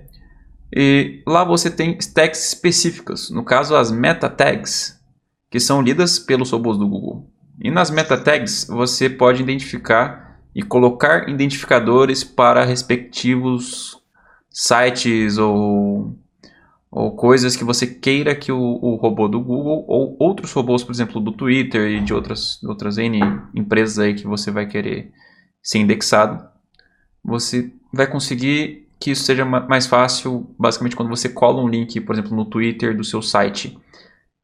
Antes dele postar o link, ele vai entrar no seu, entrar no seu site, verificar se há as tags. E, e nessas tags, se tiver alguma coisa relacionada ao site dele, ele vai pegar e vai montar. Mano, a thumb pro Twitter vai ser na, tipo, da meta tag thumb Twitter. Aí vai ter o title Twitter, vai ter o, o sei lá, o comment Twitter. E você vai pegando todas as tags e vai montar ali um, um negócio interessante. Depois que eu descobri isso, que foi no caso o ano passado, é, foi, foi um pouquinho tarde, eu acho, porque eu nunca tinha parado para estudar isso, eu nunca tinha subido um produto, foi um negócio revelador, porque eu nunca, nunca entendia, mano. Eu só achava, mano, se eu botar um, fizer um post, o Google vai entrar aqui, o Twitter vai entrar aqui, vai ver a minha imagem ali principal, o, o H um ali, e vai fazer um negócio. Não, não faz. Não faz, não faz. Uh, texto... Uh, Não só as tags, mas todo o conteúdo é importante, né? Textos, áudios das fotos, sim, todo o conteúdo é importante. Existem várias ferramentas hoje no mercado que, tipo, você pode rodar elas dentro de alguma página que você estiver. E ela vai falar, cara, o seu site é N por cento acessível, é, é amigável. E, e você tem que melhorar tais quesitos, porque o S E O é muito importante. Caso não, se o seu, seu S E O for pobre, o seu site vai estar, tipo, no, no último... Vai estar na página dois do Google, que no caso ninguém vai ligar. É, basicamente é isso. Enfim, é, são sites hipotéticos. Depois eu passo o link da ferramenta aí no chat pra rapaziada. Mas é isso, é, sabe? Eu vou comentar dela também. Que é o Google Tag Manager, né? Isso, também tem o Google Tag Manager, eu não, eu não lembrava de cabeça. Uh, o Firefox, se eu não me engano, ele tem o, o Google... Tem algumas ferramentas que ajudam nisso. É, eu não lembro qual, qual browser que tem, mas eles já tem alguns suportes para desenvolvedores que, que, que ajudam você a identificar, mano, você esqueceu de colocar o que, que, é, o que, que é essa imagem. Mano, se você for postar isso no Twitter, não vai ter nada, porque você esqueceu as tags X, Y, Z. Então, há várias ferramentas porque isso é o mais importante. Você pode ter o pior site do mundo, pode ser o pudim ponto com ponto br. Se você entrar no pudim ponto com ponto br... Tá cheio de S E O lá, velho. Tá cheio de S E O. Entende? É um, é um negócio que, por mais que seja um site completamente inútil, que tem uma foto e uma frase, pudim. Ele tá indexado no Google, ele tá bem feito e ele vai ser encontrado se você pesquisar. Enfim. É, o, o algoritmo do Google, ele, ele é meio complicado de se lidar, né? É, ele, o algoritmo do Google, na verdade, ele é um pouco confuso. Se você quiser, eu tento te explicar como ele funciona e como ele começou. Tenta aí? Vai tá lá. Bom, então.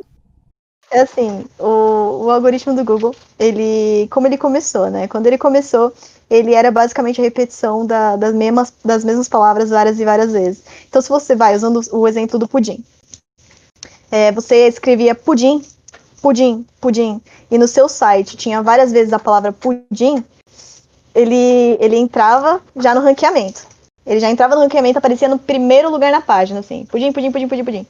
E aí a pessoa clicava e aí ela era colocada como a melhor página possível a respeito desse assunto, entendeu? Tipo, isso no início do Google. Era, era ridículo. O sistema de classificação dele era um pouco bobo. Você não podia é, filtrar exatamente com, qual que era o, a sua verdadeira intenção, né? Só que aí eles começaram a investir em um sistema que era, era, era um sistema de animais, que foi o sistema do Panda. O sistema do Panda, do algoritmo do Google, foi um sistema de qualidade.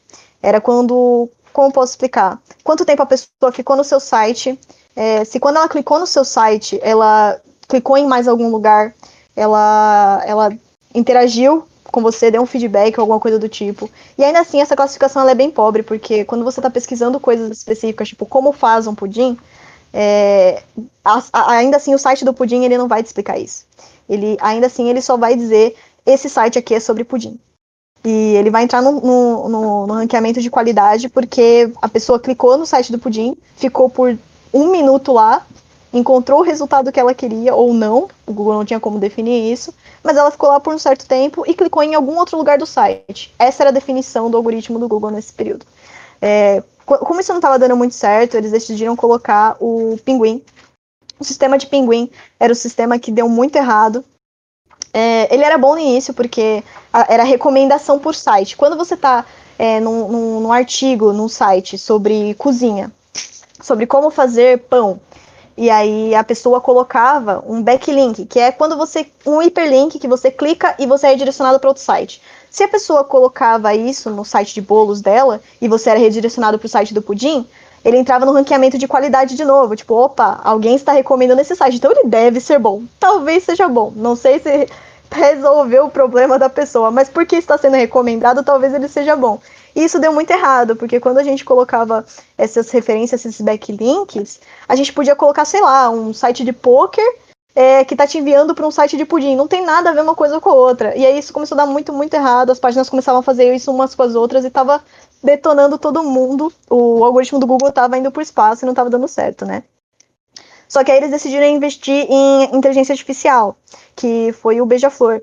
O Beija-Flor, é, basicamente, é, é, ele começou a pegar as, as pesquisas. Se a pessoa colocava qual é a altura da Torre Eiffel, por exemplo, ou a, a pessoa ia aparecer ali embaixo, né, a partezinha ali. Quando você pesquisa um número específico, ele já dá a calculadora, ou quanto é o dólar, ele já aparece ali, a altura da Torre Eiffel, ele já dá o, o, a altura exata, é, qual, qual que é o, o tamanho da Estátua da Liberdade, ele já dá o tamanho exato ali no começo. Eles investiram nisso para facilitar o trabalho das pessoas e para entender que aquela pergunta era feita tão recorrente que uh, não precisava acessar o site, ele mesmo podia te fornecer essa informação. E, e, e isso estava ajudando até certo um ponto, mas ainda assim, quando a pessoa perguntava o que é isso, ou o que é aquilo, ela não estava alcançando, né? E aí eles investiram em machine learning, e depois eles investiram no sistema que é atual, que é o BERT. Até então, a gente fazia aquela, aquela coisa que a galera sempre recomendava, né? De, tipo, é, pesquisa por palavra-chave, tipo, é, fazer pudim. E aí aparecia um site que explicava como fazer pudim. Só que as pessoas, elas, elas perguntavam, tipo, como eu faço um pudim?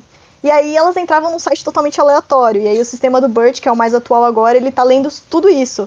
E ele fala, tipo, ah, como eu faço um pudim?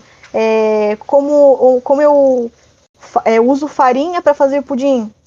E aí leva para um site só. É, ele começou a atualizar todos esses tipos de coisas para facilitar o, o nosso período. E agora tá muito mais fácil de fazer essa pesquisa, né? Claro, tá muito, tá muito mais simples. Mas quando você faz um artigo no seu site com a palavra como fazer pudim, o site vai, tipo, na hora, o Google vai na hora te indicar para aquele site que tá essa frase ali escrita, como fazer pudim. E isso facilitou a vida de todo mundo. Hoje em dia tá muito mais fácil de você encontrar as coisas no site. Só por artigos ou por uma simples frase é, específica, muito específica. E aí eu também já vou estar entrando nas palavras-chave e... Enfim, muita ah, eu... coisa. Cara, muita coisa também dá para usar o Google Hacking, pra galera que conhece. Que são alguns parâmetros de pesquisa. É como se fosse uma pesquisa avançada, pra galera que conhece.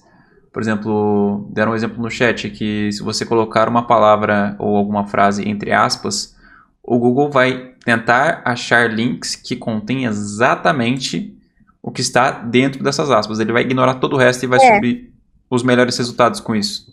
É, assim, depende muito do estilo que você está usando e você tem que tomar cuidado, tá? Esse lance das palavras-chave, é, ele é bem específico. Quando você coloca só a palavra normal... É, ele entra em broad match, que é, por exemplo, é, pudim e fazer. Quando você coloca essas palavras, se o site tem em algum momento no site dele escrito é, como fazer um pudim, ou então fazendo um pudim você pode fazer farinha, tá ligado? Umas coisas assim, ele automaticamente vai raciocinar que é isso, esse é o broad match. Por isso que tem que tomar cuidado. Nem sempre é a sua resposta exata, entendeu? É, quando você coloca entre aspas, É, esse, esse entre aspas quer dizer que você quer um site em que tenha essas duas palavras, como e fazer, é, pudim e fazer. É, quando a pessoa pesquisar isso no Google, é, vai entrar o primeiro site que tiver literalmente nessa sequência, entendeu? Pudim e fazer. Então nem sempre é a mesma coisa, não, não vai dar certo, você tá dando um tiro no seu pé, você não vai encontrar a resposta certa. Então realmente tem que tomar muito cuidado como você coloca essa aspas. E tem o exact match. O exact match é com o colchete. O colchete, ele é literalmente como você está escrevendo, entendeu? Tipo, como fazer pudim? Você vai encontrar um site escrito exatamente assim, como fazer pudim. Então, é complicado. Às vezes, para a gente poder mexer com palavras-chave, a gente também tem que negativar as palavras, que é, você escreve... Isso vocês podem fazer no Google normal, tá? É, pudim, e aí você coloca um símbolo de menos e fazer. Você só vai encontrar sites em que tem a palavra pudim, mas não vão ter a palavra fazer. Sacou? É, isso, é, isso é uma forma de você poder Caraca, mexer também. É muita informação. É, é, realmente eu tô aprendendo aqui também. Mano, da hora, cara. Tipo, entender como o Google funciona de fato. A gente nunca vai ter a receita certa, mas entender como ele foi do, do zero até hoje... Explica muita coisa. Isso também, isso é para qualquer algoritmo de qualquer tipo de rede social ou mecanismo de pesquisa.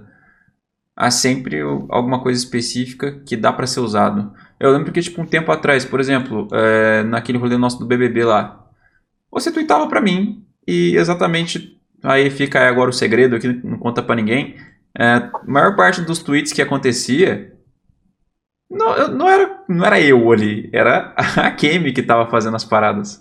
Porque ela sabia, cara, já que a gente vai comprar esse negócio, vamos comprar e vamos fazer uma aposta inteligente. Vamos, vamos tentar, tipo, trazer o máximo de público possível pra Heart. E a cada tweet que ela via, ela, sei lá que porra que ela analisava, mas ela falava, mano, faça isto. Eu fazia isso, não questionava.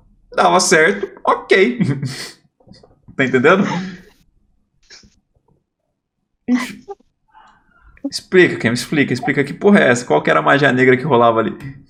Então, é que aí a gente já vai estar entrando em S M O. S M O é Social Media Optimization, né? Que é o uso das redes sociais de forma inteligente para alcançar o, o seu objetivo. É, o S M O, ele é, é, por exemplo, com o Twitter, né? Que é o exemplo que você deu agora. É, no Twitter, as palavras... Como eu posso explicar? Essas palavras-chave que a gente utiliza, elas entram nos Trend Topics. E quando elas entram nos Trend Topics, você já garante um, um engajamento gigantesco só por ela existir ali no Trend Topics. É, o que a gente fazia no B B B era basicamente escrever o, o hashtag B B B, que a gente já aparecia no Trend Topics ali, e só por ser uma palavra que já estava no Trend Topics, o Twitter já te premiava por isso, porque você estava na moda, porque você está participando e utilizando a rede social dele é, de, da, da forma adequada. Que é participar do buzz, né? Volta aquela história do buzz, da, da, de toda aquela aquela animação é o que tá fazendo muito borbulhaço, tá todo mundo comentando. Sempre que você faz isso, o, o Twitter vai te premiar. Sempre, sempre. Tá, tá tendo o lance da Copa do Mundo. Se você escrever a palavra Copa do Mundo, o Twitter vai falar, maneiro, toma aqui esse engajamento pra você. Toma aqui, você vai ganhar muito like, você vai ganhar muita gente te olhando o seu, seu post. E foi basicamente isso que a gente fez. O B B B, ele tava muito em alta. E só da gente ter colocado a palavra B B B, o Twitter já ficou tipo... É esse post mesmo aqui que eu vou premiar e é ele que vai aparecer aqui em primeiro na timeline de todo mundo. É isso. Cara, eu achava insano, porque, tipo, eu fazia uns tweets nada a ver, nada acontecia, feijoada. Aí a Kemi, não, mano, coloca a palavra-chave no, no texto aí, e, sei lá, hashtag B B B e, e, e sei lá, um, um fazendo, que tava uma das palavras que estavam mais usando. E acontecia a mágica, aparecia a gente do nada, pra, pra comentar o negócio, pra dar like, R T. Eu falei, mano, o que que tá acontecendo nisso aqui? Então, era mais um conjunto de, de, de, de fatores que, que você analisava baseado no que, no que tinha e montava qualquer coisa. Eu lembro que teve um post, um pouquinho depois que você hitou lá, que, sei lá, mano, apareceu muita gente. Muita gente que você, tipo, postou o famoso shitpost e deu muito certo, sabe? Um negócio que não faz sentido. Foi, foi engraçado, porque eu, eu tinha comentado assim, gente, eu vou fazer um teste aqui, vamos ver se vai dar certo. E aí, tipo, eu peguei uma imagem do Babu, e na época o Babu tava naquela de tipo, nossa, todo mundo ama o Babu, quem é que vai ganhar o B B B e não sei o quê. E aí eu falei assim, mano, tão, tão postando muito no Twitter a palavra é, babuzinho. Será que dá certo? Aí eu fui lá, coloquei uma imagem do Babu e escrevi, eu tô torcendo pro Babuzinho. E explodiu, hitou, e eu falei, gente, eu acho que o meu teste deu certo. É isso, cara, é isso. Tropa do Babu. Exatamente. Tropa do Babu. Caraca, velho. Tipo, porra, eu olhei, pá, pensando, nossa senhora, o que aconteceu aqui? Por que exatamente, entende? Mas... Aí já vem uma pergunta do chat, cara. Como que você identifica que essas palavras estão ali? Tem alguma... Algum, algum... Além dos trendings ali, tem alguma outra ferramenta de Advanced Search que você usa?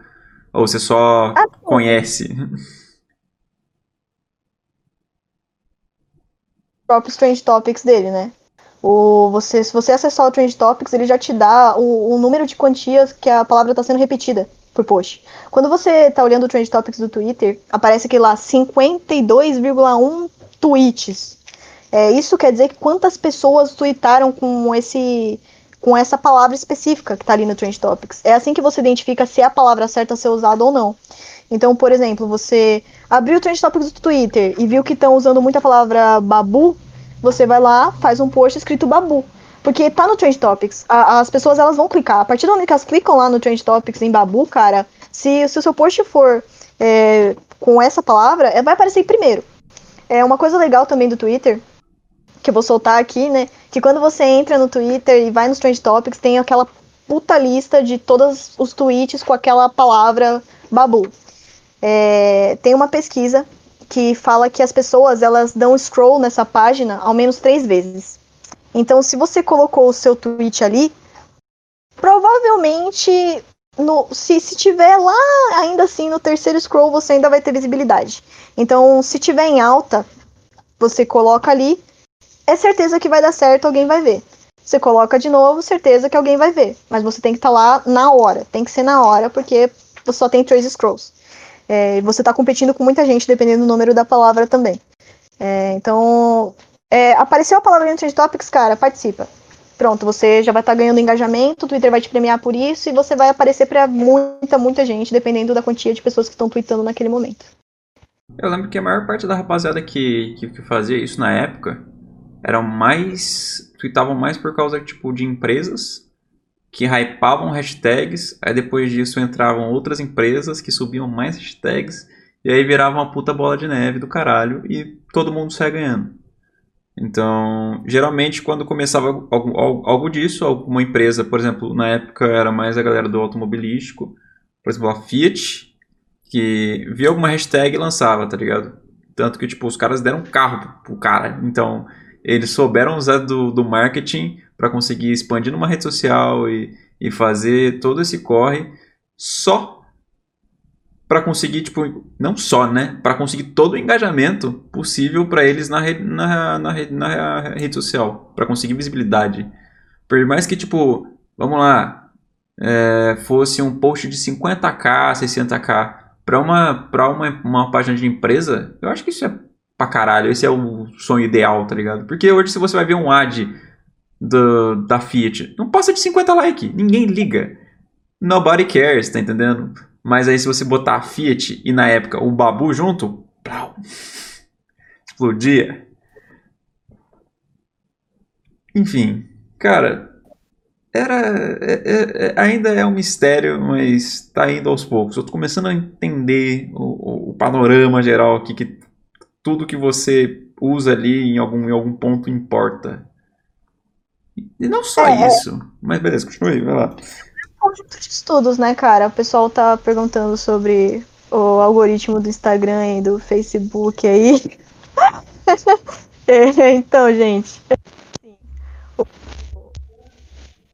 ele, ele usa o termo de... Kemi, calma, é, volta um pouquinho no começo da explicação que dá uma travadinha. Você tá conseguindo me ouvir normal agora? Uhum. É, então, é, o lance do Instagram, ele, ele, ele não é igual ao Twitter, tá? No Twitter você pode seguir, mas a, a, o, o lance do Twitter é mais os trends, que é quando todo mundo tá falando a respeito, dá aquele rebuliço, aí o Twitter fica tipo, legal, isso aqui é uma palavra da hora, você vai ganhar engajamento usando ela neste momento. O Instagram, ele tem o uso das hashtags, é, e o lance das hashtags dele é, você faz uma foto, e você usa uma hashtag. Quando você coloca a hashtag, aparece também a quantia de pessoas que estão, né, usando aquela hashtag. Então, se alguém segue aquela hashtag, vai aparecer na, na timeline dela. Mas o que eu recomendo realmente para quem utiliza o Instagram com frequência e quer ganhar mais engajamento e etcétera. O, o Instagram, ele premia quem usa as ferramentas mais recentes dele. A ferramenta mais recente dele do, do, dos stories são as cenas.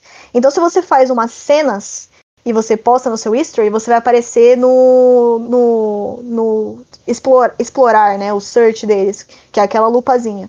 Quando lançou cenas, cara, você podia ter trezentos seguidores e setenta visualizações do seu history. Se você usou cenas, você aparece lá no feed, no search deles. Então, você estava aparecendo para todo mundo que utiliza o Instagram. E aí ele te premiava por isso. E aí você, sei lá, de, de setenta views, você ganhava quatrocentos views no seu history só porque você apareceu no search, porque você usou uma ferramenta nova dele. Quando lançou o I G T V, todo mundo usava o I G T V exatamente pelo mesmo motivo, porque aí aparecia no, no search e aí explodia. O, o Instagram, ele gosta disso, que você utiliza as ferramentas dele. Utilizando o, o, os filtros, você já está ganhando engajamento. Se você estiver usando o I G T V, você está ganhando engajamento. É basicamente assim que você tem que utilizar a ferramenta do Instagram mesmo. É aqueles arrasta, vira pro lado, é, usa filtro, não usa filtro, usa cenas, corta, usa música, isso tudo o Instagram vai te premiando. Só por isso. Só postar foto não adianta. Eu lembro o... que, tipo, por exemplo, no, no Instagram eu não, eu não chego a saber porque, tipo, eu, eu sou recente lá nessa rede social. Mas, por exemplo, lá em dois mil e quatorze, dois mil e quinze, o algoritmo do Facebook, ele não era muito bem, tipo, algo aí que, que era restrito igual é hoje. Ele era um negócio que, tipo, mano, postou, todo mundo já recebia notificação, todo mundo já recebia tudo. E eu lembro muito bem do, do grupo que, né, eu ficava lá, que era a, a ilha do pessoal lá, a ilha dos, dos, dos meninos. É... E eu lembro que, cara, qualquer post que qualquer administrador fazia, tipo, em questão de segundos, pegava dois mil, três mil likes, eu falava, mano, isso aqui não é possível. Porque, por exemplo, no Twitter você não tem essa retenção. Mas aí que eu entendi que, tipo, não tinha um filtro. Eles só botavam no feed e foda-se. O, o, o Facebook hoje, mano, pra você ter um, um negócio desse, é, é um pouquinho mais difícil. Ou você tem que ter muita sorte... Ou tem que ser um shitpost que engaje muito rápido para aparecer para muito mais pessoas. Ou sei lá, velho. Ou você te, teve que cometer uma atrocidade e aconteceu uma coisa muito ruim, sabe? Muito ruim mesmo. Porque referente a, a, a antes e agora, é, é totalmente diferente. Eu lembro que, tipo, a rapaziada postava, tipo... E aí, rapaziada, vou deixar o up aí pra mostrar a força do grupo aqui. Aí, mano, cinco mil likes, seis mil, dez mil, quinze mil, plau. E, ah, mano, dá like na empresa parceira aqui, todo mundo, vamos dar like, é isso. Vamos dar like aqui, mostrar que a gente é os bichos. E, sinceramente, não tão errado. Tipo, eles como, como, como um grupo, como uma comunidade, velho, fizeram a coisa mais certa do mundo. Eles pegaram a ferramenta que eles, que eles tinham de, de, de, de divulgação, pegaram o marketing pesado que eles tinham e como não tinha uma trava, igual tipo, hoje tem, eles só aproveitaram da melhor, melhor, melhor maneira possível. Eu lembro que tipo, quando a gente estava... Eu, eu já cheguei a trabalhar um pouco com eles e a gente... Tinha um projeto que era um servidor de, de jogo, era um servidor de, de MapleStory na época. E em troca a gente ia pegar um, um host. A gente ia pegar um host, padrão, suave. E o cara falou, chegou, chegou pra gente e falou, cara, é, eu sei que vocês são um grupo grande e tal. E... Só que eu não gostaria de, de realmente dinheiro, eu preciso subir as minhas redes sociais. O administrador foi lá e fez um post, cara... Todo mundo dando like nisso aqui. O cara tinha duzentos likes. E em dez minutos ele tinha cinco mil. Isso engajou pra pessoa muito. Por mais que tipo, seja um público que só deu like. Mas ainda assim o cara conseguiu alguma coisa em troca. Ele não precisou tipo, literalmente trabalhar tanto a galera. Por mais que não seja algo que foi crescendo aos poucos. Ele foi fidelizando. Ele conseguiu alguma coisa ali. Em, em poucos segundos. Entende? É, assim, o, o Facebook, ele, ele deixou muito mais específico agora a forma como você trabalha com ele e ele padronizou um pouco também o uso. Como ele está competindo com o Twitter, ele ele estava se ferrando muito por links externos. A galera ia lá, postava um, um link do Twitter, é, um, postava o link da Twitch, por exemplo, é, e aí o Facebook ficava... Poxa, você tá tirando o cara da minha plataforma, você tá levando ele pra fora. E eu não quero que ele saia da minha plataforma. Então, quando a galera começou a postar muitos links, o Twitch, o, o, perdão, a, o Facebook começou a penalizar. Se você posta link no seu post, é, coloca um linkzinho ali embaixo, você vai perder metade do seu alcance, não faça isso. Entendeu? Tipo, você quer colocar um link, então bota uma imagem junto. Aí tudo bem, que a imagem vai chamar mais atenção que o link. Entendeu? É, é assim, você tem que pensar dessa forma. O Facebook, ele quer que você use a plataforma dele. Ele é, é dar e receber. Se você tá dando like, compartilhando, comentando, o Facebook vai falar, pô, legal, mano, continua usando a minha plataforma. Se você manda um link externo, ele vai ficar triste. Se você é, fica clicando pra ir pra fora dele, você, ele vai ficar triste com você. É... Se você não usa, se você não dá like, se você não comenta, se você não compartilha e só fica rolando a timeline, ele vai ficar triste. É, então você vai perder totalmente seu engajamento, né? Que é o que a galera gosta de falar, que perdeu engajamento. É basicamente isso. É assim que o Facebook funciona. É, o, o, o lance também é que o Facebook ele virou muito comercial, né? Para você conseguir o, um bom engajamento de verdade, ele quer que você utilize as campanhas dele. Então, ele também começou a penalizar essa galera que não utiliza as campanhas dele. Se você é um usuário comum, que não utiliza a promoção de campanha, ele já diminui o seu alcance. Se você utiliza a campanha, ele te premia. Pô, legal, usa meu produto. É, esse lance, por exemplo, um lance engraçado do Facebook e da Twitch. Eles começaram a pensar muito sobre isso, porque a galera usava muito a plataforma da Twitch. Quando o Facebook começou a usar a própria plataforma dele... Ele falou assim, eu tô competindo agora com uma outra plataforma que... Eu não sei se poderia estar falando isso. Eu tô competindo agora com uma outra plataforma que tá concorrendo diretamente comigo. O que eu preciso fazer é penalizar quem manda pra lá. E se você utiliza na minha stream, a minha plataforma, eu vou te, te deixar feliz, tá ligado? Assiste as minhas streams, que é a ferramenta dele. A, assiste, a, é, assiste as outras streams das pessoas...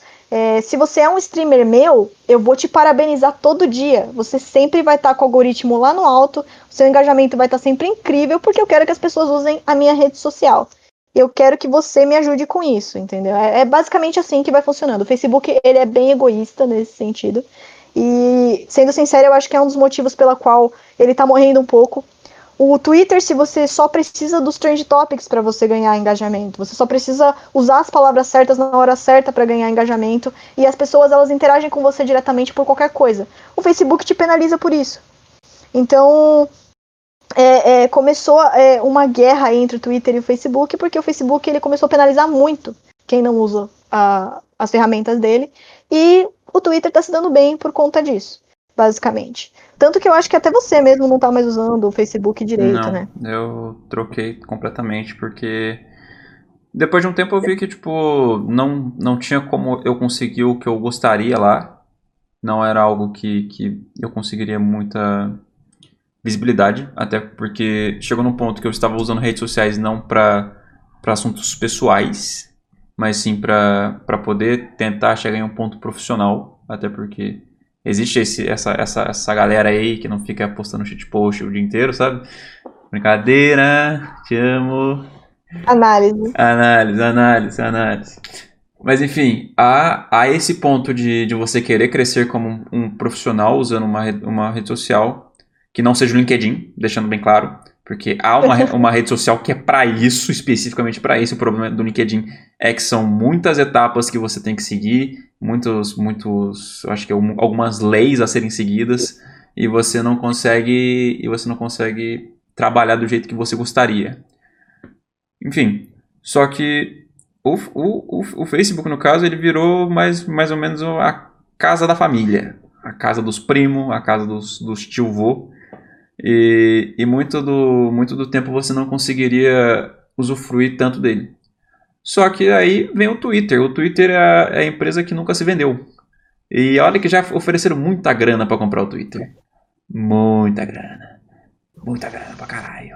E os caras manteram, e hoje eles não deixam esse monopólio, no caso, meio que, que acontecer. Ai, meu Deus. Eles eles estão segurando essa barra, né? Porque, mano, não, não eu acho que que não, não irá acontecer de alguma das, das outras big aí comprar o, o nosso querido o nosso querido Twitter. Espero, por favor, na moral, faz isso não. Não quero perder mais uma rede social, velho. É, tá complicado, né, cara? O Marquinhos tá complicado. O Mar... Ah, Marquinhos. Ele tá tentando monopolizar as redes sociais. Ele não conseguiu comprar o Twitter ainda, e o cara foi esperto, porque ele percebeu que ele tava ganhando do Facebook. Então ele tinha que manter, né? É, ele não pode desistir agora. É, infelizmente, infelizmente, né? Infelizmente não teremos o Twitter aí. Mas, cara, nesse rolê todo de porra, é, passamos aí por situações pessoais que você deve usar, como você deve usar, tipo, S E O, é, como funcionam as, as engines e como você deve se portar quando você for trabalhar com divulgação de um produto. E isso tudo, cara, não só na vida de um dev, mas de qualquer profissional que queira, que queira falar, mano, vou lançar um produto, vou lançar uma campanha, é, de nece- é necessário saber o básico. E não, cara, você, por favor, procure um profissional, se você tiver disponibilidade para isso, porque você não vai conseguir fazer a, a melhor coisa com... com uma verba limitada. Você tem que procurar pessoas que vão saber utilizar disso para poder chegar e falar, mano, se você fizer isso, isso, isso, investir nisso, nisso, nisso, você consegue chegar no resultado mais rápido. Que no caso é a full stack aqui, que no caso é a Kemi, a full stack do, é, do marketing. Enfim. Eu gostei desse termo, eu vi no chat também. Foi uma é boa a full stack do marketing, exatamente, uma cara. É, é, é legal, é legal você entender que, tipo, cada profissão tem o seu full stack. E pra mim, o marketing sempre foi o que a Kemi me falou, até porque, porra, a gente troca ideia já faz muito tempo.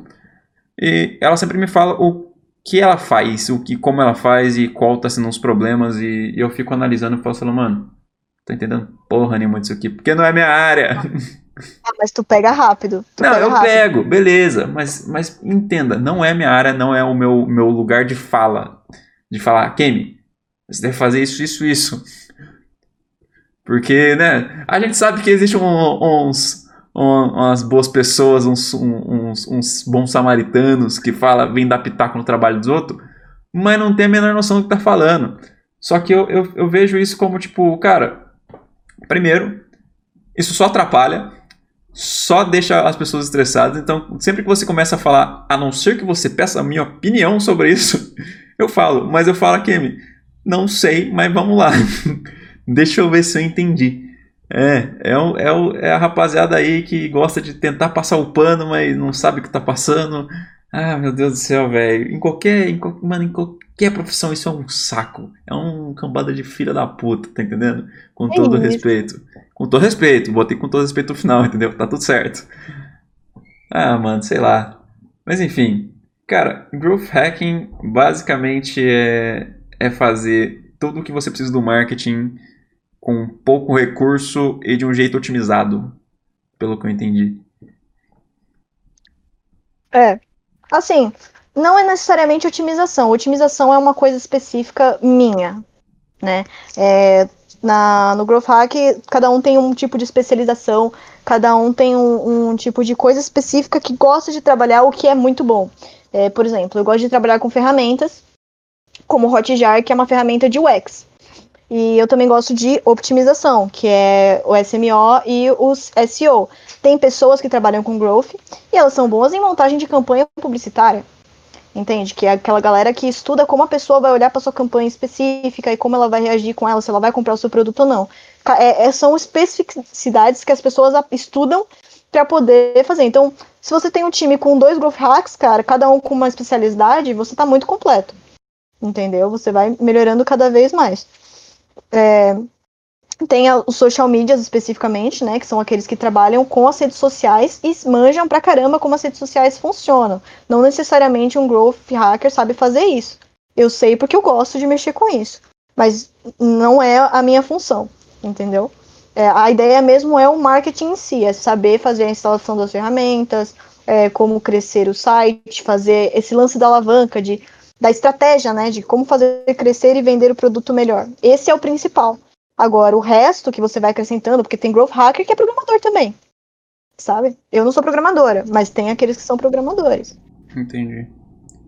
É, a Kemi não é programadora, ela trabalha diretamente com marketing e, e alavancando produtos, é, social media aí, ela faz, ela é full stack na nossa parte de marketing, porque a equipe da Kemi é a Kemi, no caso, e quando precisa a rapaziada aí, do, o, o designer, que no caso é o, é o Rabito, no caso o Hokage, né, e o Nextor, quando precisa de vídeos, o Soren entra, então ela tem toda uma, uma equipe que faça a parte específica enquanto ela trabalha os outros pontos, os outros pontos que são pertinentes aí ao marketing em si, mas aí a galera aí que trabalha junto. Entende? Então, não, ela não faz tudo, não, ela não é programadora. A gente dá os dados para ela, ela trabalha dados e traz um resultado. Esse é o, esse é o ponto, trazer o resultado. Mas será que o resultado é ao curto prazo, ao longo prazo? Isso difere? Assim, no, no growth a ideia é a longo prazo. É, são etapas, né? A gente começa aos pouquinhos, tem a base, aí você tem o desenvolvimento do site, a... É, a captura dos dados para poder melhorar o site e etcétera. Então, se, quando você contrata um growth, você não está contratando ele para ficar por um mês ou dois meses. Você está contratando ele para trabalhar por seis meses ou um ano. Porque você realmente não, não vai explodir o seu produto na hora. Às vezes é um processo um pouco lento, até você chegar a esse lance de, tipo, vou colocar esse disclaimerzinho aqui para a galera me é, criar minha, a conta na minha plataforma mais vezes.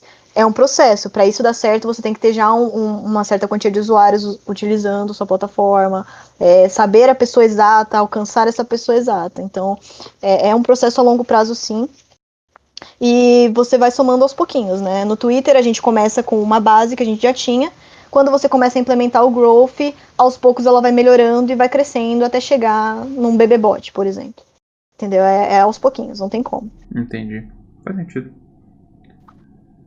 Caraca. É, assim, gente, eu eu uma comunidade de desenvolvedores, exatamente, foi assim, eu sou amiga do Dani há muitos anos e até então eu não sabia que ele estava mexendo com esses lances aí, porque eu trabalhava com outra coisa, né, eu trabalhava com eventos e etcétera. Mas aí é, começamos esse lance do da parte, eu vi que ele começava a falar muito pra mim sobre as redes sociais, como a galera tava indo, e ele tinha muita dúvida comigo. O que eu faço agora, Kemi? Como eu faço isso aqui? Como eu faço aquilo ali? E aí eu fui auxiliando. É, aos poucos, é, eu, eu, fui, eu fui ajudando, né, com isso e fui me envolvendo, até que o pessoal começou a falar, Kemi, entra no grupo, participa do grupo, conversa com todo mundo, ajuda todo mundo. Kemi, Kemi, alô? Não se mexa, senão o microfone vai dar ruim. Boa noite. Seu microfone acho que parou e não estou ouvindo nada. Aí, voltou. Voltou não. Voltou. Aí, voltou. Alô? Alô. Agora tá suave. Tá. É... E foi basicamente isso, né? O pessoal ficou me pedindo ajuda, eu tirava dúvidas e aos poucos eu fui conhecendo a galera. É, e aí, ah, Kemi, como é que eu negocio isso aqui? A Kemi, é, a gente tá tentando falar com tal pessoa, ou como a gente discute esse tipo de assunto, o que que a gente faz? E aí, aos pouquinhos, eu fui conhecendo todo mundo e continuei ajudando até hoje. Mas, a princípio, eu era amiga de longa data do Dani. Em qualquer tipo de reunião que a gente vai fazer com, com pessoas externas ou, ou papos sensíveis que, que, que, que envolvam qualquer coisa, eu falo, a Kemi, o que que eu faço? Porque ela é a única pessoa que, tipo, já tem uma vivência muito maior do que a minha em, em questões de, tipo, assuntos sensíveis, que, que você sabe aonde e quando você deve falar alguma coisa. Eu não vou, tipo, só sair cegamente e, e testar a sorte, porque não é... Mano, você pode fazer isso. Você pode experimentar, se fuder um pouco. Mas entendam que... Se você pode ter ajuda e aprender com, com, com outra pessoa, não só desenvolvimento, mas, tipo... pouco mais sobre a vida aí e tudo que, tipo, você consegue melhorar no quesito que você tá trabalhando, mano, por que não, entende? É um negócio que você pode trabalhar e conseguir ter melhores resultados. Então, há esse ponto também de lidar com pessoas, que é o ponto principal da Kemi, e isso agregou demais pro grupo, até porque todo e qualquer B O que tinha, eu chegava, Kemi, vamos ali resolver isso aqui rapidão. Aí ela entrava no negócio, entendia o problema, entendia como lidar com a, com, com a pessoa ou lidar com o problema, passava um, um, um review do que estava acontecendo ali e a gente discutia. É... Só que a maior parte era... Acho que... O que a gente mais pegou foi detratores, eu acho. Pessoas aí que, que chegavam em algum ponto, que... que tinha algum problema com a Heart, a gente chamava num, num canto para trocar ideia e... A Kemi sentava com a pessoa e falava um, um, uns dois aí, como é que você tá, por que, que você tá assim, vamos trocar ideia. Sim, é, é a parte legal, é a parte aí que, tipo, é, é apenas conversar um pra um e, e dá pra ser resolvido entendendo qual o problema. Não, isso, eu, eu não sei se isso difere diretamente em marketing, mas eu acho que em recursos humanos, mas eu acho... É... É, é, recursos humanos com certeza, não que, não que tenha não, não que seja exatamente o que eu faça, né, o, o que eu estudei, mas lidar com pessoas exige, exige os soft skills, né, exige que você já tenha uma mente mais preparada, experiência e etc, e aí acaba, por isso que acaba sendo uma, uma, uma situação de que, por exemplo, como vocês são mais acostumados a trabalhar com, com tecnologia e não com pessoas, né, ajuda bastante. Sim. Aí é isso, cara. A Kemi faz totalmente tudo. Se precisar, ela faz até site WordPress. Sim, verdade. Eu faço. Faz um mas site vocês... bonitão, na moral. Mas vocês me xingam por isso, né? Porque não, todo mundo aqui ninguém... é WordPress. Ó, vamos todo lá. Você... É você não é desenvolvedora. Você tem o, você tem o aval pra usar o WordPress, tá entendendo? Obrigada. Você tem um aval, então... Obrigada, eu posso usar o WordPress. Isso. É isso. Obrigada. Aí. Você, cara, a Kemi consegue, ó, fazer um hot site, colocar S E O, publicar. Mano, já tá melhor que muito dev aí, na moral. Já tá melhor que muito dev aí. Dá pra pegar uns freela boladão com isso. Cara, cara, Hotjar é uma ferramenta incrível, cara. Por que alguém me xingaria por usar Hotjar, cara? Não sei também, não sei nem o que é isso. Eu só conheço de ferramenta disso o R D Station. Não, não. Assim, o Hotjar, ele é uma ferramenta que você instala o script dele no, no header do seu site, na sua L P. E aí ele traqueia todo mundo que entra no seu, no seu site. É, a pessoa entrou no seu site, a partir daquele, a, a, a partir daquele momento o Hotjar ele faz uma gravação, ele tem um recording de toda a movimentação dela no meu site. Ela clicou, foi para outra página, é, se ela mexeu o scroll, se ela não mexeu o scroll. E, tipo, a ferramenta do Hotjar, é, eu utilizo ela porque eu estudei U X, que é literalmente a experiência do usuário no meu site. Então, se você entrar no meu site e eu gravei toda a sua movimentação no meu site, eu consigo interpretar é, por que você clicou naquilo, por que você parou, por que você ficou tanto tempo no meu site, ou por que você fez aquilo, por que você fez X coisa. É basicamente isso o Hotjar. É, ele também vê por, por, por heatmaps, que é onde as pessoas estão clicando mais, que é para identificar se um, um botão está funcionando direito ou não. É, Para fazer isso, tem que estudar o U X mesmo. Mas eu não vejo motivo. Tá, o, o Racer falou que isso é um, uma falha de segurança. Aí eu já não sei. Eu, mas eu gosto de trabalhar com Hotjar porque eu estudei o U X para isso mesmo, né? Que é para é. saber o que, que você tá fazendo no meu site. Hum, você tem que indexar... É, você tem que indexar botões, você tem que deixar o máximo do, do S E O bonitinho para... Pro, até, onde eu, até onde eu entendo, o Hotjar ele lê isso, as, aonde está sendo clicado, quais são as, é, as, as meta tags que você exatamente, falou. Exatamente, ah. exatamente. Então é, é interessante, só que eu, não, eu, eu sinceramente não conheço a ferramenta, eu, não, eu nunca estudei ela, mas só pelo fato de ser um, um, um tracker, você consegue tirar muita coisa disso. Dependente, não, com se, certeza. For, se for o da Google, não lembro qual é da Google, é o... Enfim, existem N's é, ferramentas que fazem isso, que você só coloca o script lá e ele, mano, faz a mágica. É, um, é uma linha de JavaScript. Você coloca ali, plau na landing page, você não precisa mais fazer nada. E um exemplo recente que eu tive disso foi quando eu estava na Fabep ainda. É, eles refizeram toda a landing page, mano, tudo. O, o Maringá lá, que era o, o designer, ele, ele fez todo o, o layout... E estudou S E O, cara, pra cacete. E, mano, ele fez todos os estudos possíveis de U X e S E O, juntou os dois. Mano, foi outro, outro negócio pra, pra poder reter mais pessoas, saber o que que tava clicando, aonde que os caras estavam parando, até em, em qual momento eles ficavam no site, qual era a quantidade de tempo, porque até onde eles iam e como melhorar. Mano, foi, foi, foi um resultado, tipo, instantâneo, porque os caras melhoraram as meta tags, colocaram S E O, colocaram todos os, os pontos possíveis e deixaram mais acessível para a pessoa chegar e falar, mano, esse site aqui é tranquilo de usar, no mobile é tranquilo, no, sei lá, no, no, no desktop é de boa. E eu acho que teve um, um maior público de retenção na, na landing da Fabep. Foi, cara, instantâneo. O cara subiu o negócio, no outro dia os caras foram dar plau, de, sei lá, de vinte por cento para noventa por cento. Eu falei, porra, tava uma bosta esse site aqui, hein, rapaziada. Caralho. Mas tava mesmo. Tava, tava é, complexo. É, a, a... você tem que fazer os testes, né? Vocês que são programadores, vocês falam muito do M V P. A gente também faz muito M V P, só que o nosso M V P é lançamento de landing page e fazer o teste, cultura do teste. A gente gosta muito de trabalhar com cultura do teste.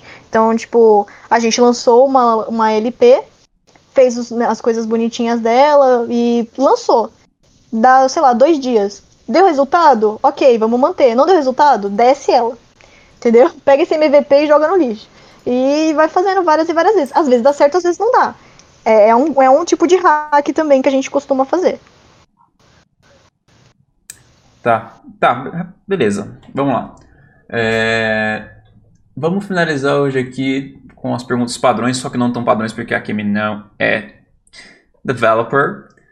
Kemi, se você tivesse Oi. que trabalhar em uma empresa para o resto da sua vida, você gostaria que essa empresa fosse sua ou fosse uma, uma empresa específica? Assim, essa pergunta é um pouco específica e delicada porque com o meu trabalho, não me xinguem, gente, pelo amor de Deus, eu trabalho com startups. Ah, okay. O meu trabalho é fazer startups crescerem a longo prazo. E startups, eles precisam que você trabalhe no, no marketing deles por um ano, por aí, seis meses, até eles explodirem totalmente. A minha ideia é pular de, star, de startup em startup e fazer dinheiro assim. Okay. Entendeu? Entendi. É, basicamente, eu sou, sou eu, a Kemi, e a ah. Kemi trabalha de pulando em startups e startups, fazendo elas crescerem. Basicamente é assim que, eu, que é o meu cenário ideal, né, de... de trabalho. Se você tivesse que desenvolver um produto, qual seria esse produto?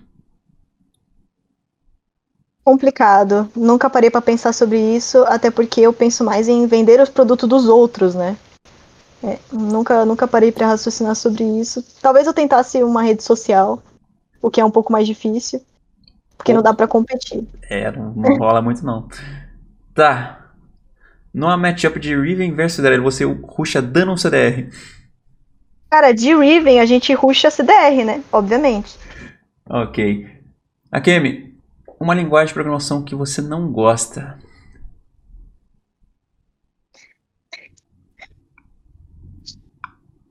JavaScript. É isso, rapaziada. Muito obrigado por mais um Heart Talks. Vamos lá.